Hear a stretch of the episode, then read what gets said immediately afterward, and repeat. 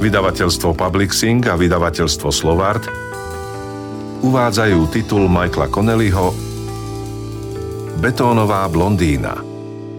Audioknihu číta Ivo Gogál. Táto audiokniha je zo série Harry Bosch.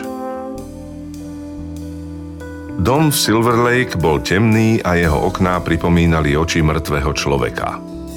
Bol to starý model California Craftsman s veľkou verandou a dvoma arkierovými oknami vo vysokej streche. Nesvietilo sa vôbec nikde, dokonca ani nad dverami. Tou tmou nedokázalo preniknúť ani svetlo z ulice. Bož vedel, že by tam pokojne mohol niekto stáť a on by ho z ulice nemal šancu vidieť. Určite je to tu? spýtal sa ženy. Áno, ale nie v tom dome, odvetila. Za ním, nad garážou. Prejdite trocha dopredu, nech vidíme na príjazdovú cestu.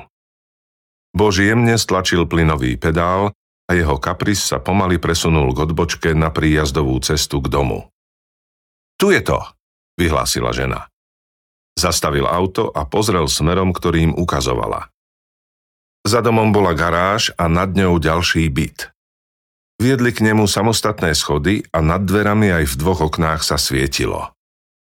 OK, povedal ticho. Chvíľu obaja mlčky pozerali na byt nad garážou. Bož nevedel, čo vlastne očakáva. Možno nič. Parfum tej šľapky začínal byť neznesiteľný, preto spustil okno na svojej strane. Nevedel, či jej má veriť. Istý si bol len jedným. Nemohol sem zavolať posily. Vysielačku si nezobral a v aute nemal telefón. Čo budete? Tam je! Zvolala vyplašene. Aj on to videl. Za menším oknom, zrejme do kúpeľne, sa myhol tmavý tieň. Je v kúpeľni, pokračovala žena. Tam som videla všetky tie veci. Bož sa odvrátil od okna a pozrel na ňu. Aké veci? No, pozrela som sa do skrinky. Veď viete, keď som tam bola. Chcela som si overiť, čo tam má. Dievča si dnes musí dávať pozor. A tam som to videla. Mal tam make-up, maskaru, rúže, púdre a tak ďalej. Používa ich, keď s tým skončí. E, veď viete, keď ich zabije. Prečo ste mi to nepovedali do telefónu? Nepýtali ste sa. Postava v byte prešla k druhému oknu. Bož bleskovo premýšľal, čo ďalej. Srdce mu bylo až kde si v krku. Kedy presne ste odtiaľ ušli? Hm, to neviem. Musela som ísť dolu na Franklinovu, aby som sa mala ako odviezť na bulvár. Len to mi mohlo trvať nejakých 10 minút. Fakt neviem. Skúste to aspoň odhadnúť, je to dôležité. Fakt neviem. Asi niečo vyše hodiny. Doriti, zahromžil Bož v duchu.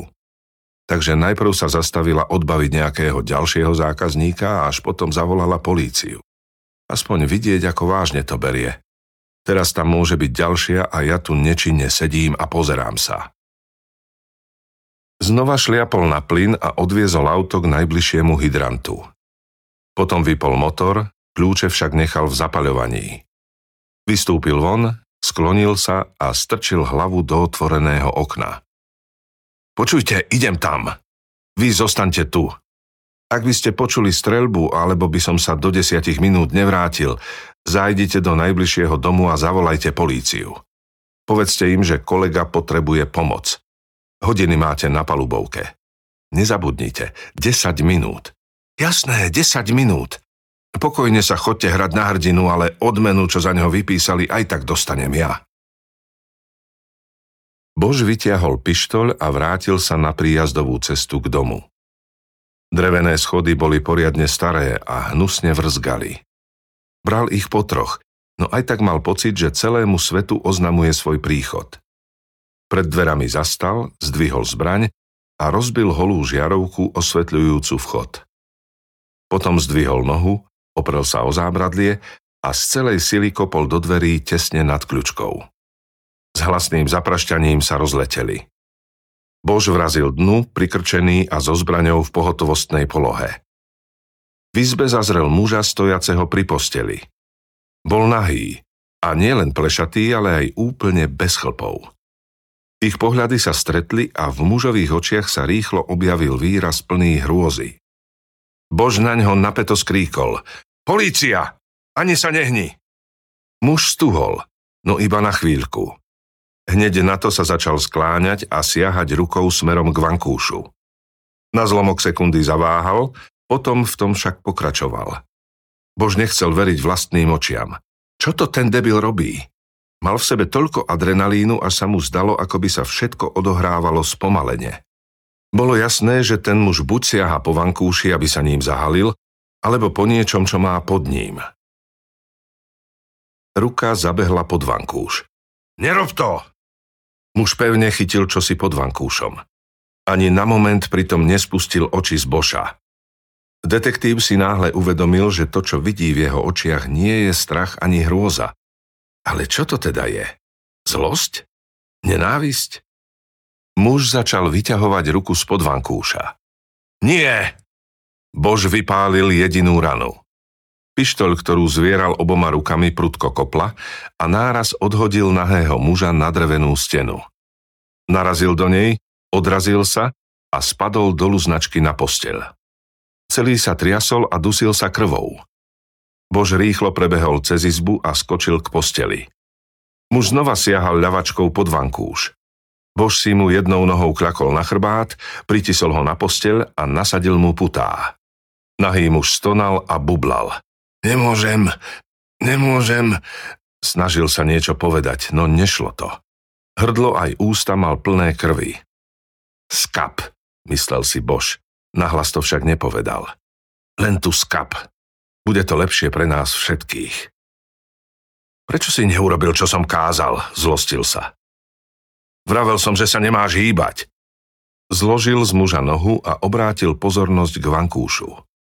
Zdvihol ho, chvíľu mlčky hľadel na to, čo bolo pod ním, potom ho zasa pustil a nešťastne zavrel oči. Do boha! Zreval smerom k mužovej lisej hlave. Čo si to urobil? Mierim na teba pištoľou a ty... Ty si spokojne siahneš po... Hovoril som, že sa nemáš hýbať. Obišiel posteľ, aby videl mužovi do tváre. Z úst mu na bielu plachtu vytekal pramienok krvi. Guľka očividne zasiahla pľúca. Nahý muž umieral. Nemusel si umrieť, povedal mu Bož. Lenže muž bol už mŕtvý. Pozrel sa po miestnosti. Okrem nich dvoch tu nebol nikto. Žiadna šľapka, ktorá by vystriedala tú prvú. Neodhadol to dobre.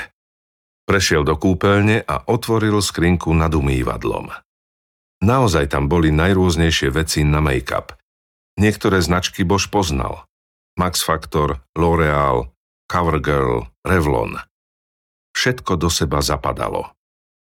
Znova sa pozrel na spútanú mŕtvolu na posteli. Vo vzduchu bolo stále cítiť pušný prach. Zapálil si cigaretu. V byte bolo tak ticho, že počul, ako v nej pri každom potiahnutí praská suchý tabak. Keďže nenašiel telefón, posadil sa v kuchyni na stoličku a čakal. Ako sa tak pozeral na nahú mŕtvolu, uvedomil si, že srdce mu stále bije ako na poplach a krúti sa mu hlava. Okrem toho prekvapene zistil, že k tomu chlapovi nič necíti. Žiadny súcit, vinu, žiaľ. Vôbec nič. Namiesto toho sa sústredil na sirénu policajného auta v diaľke. Keď sa priblížila, počul, že nie je len jedna. Bolo ich viac.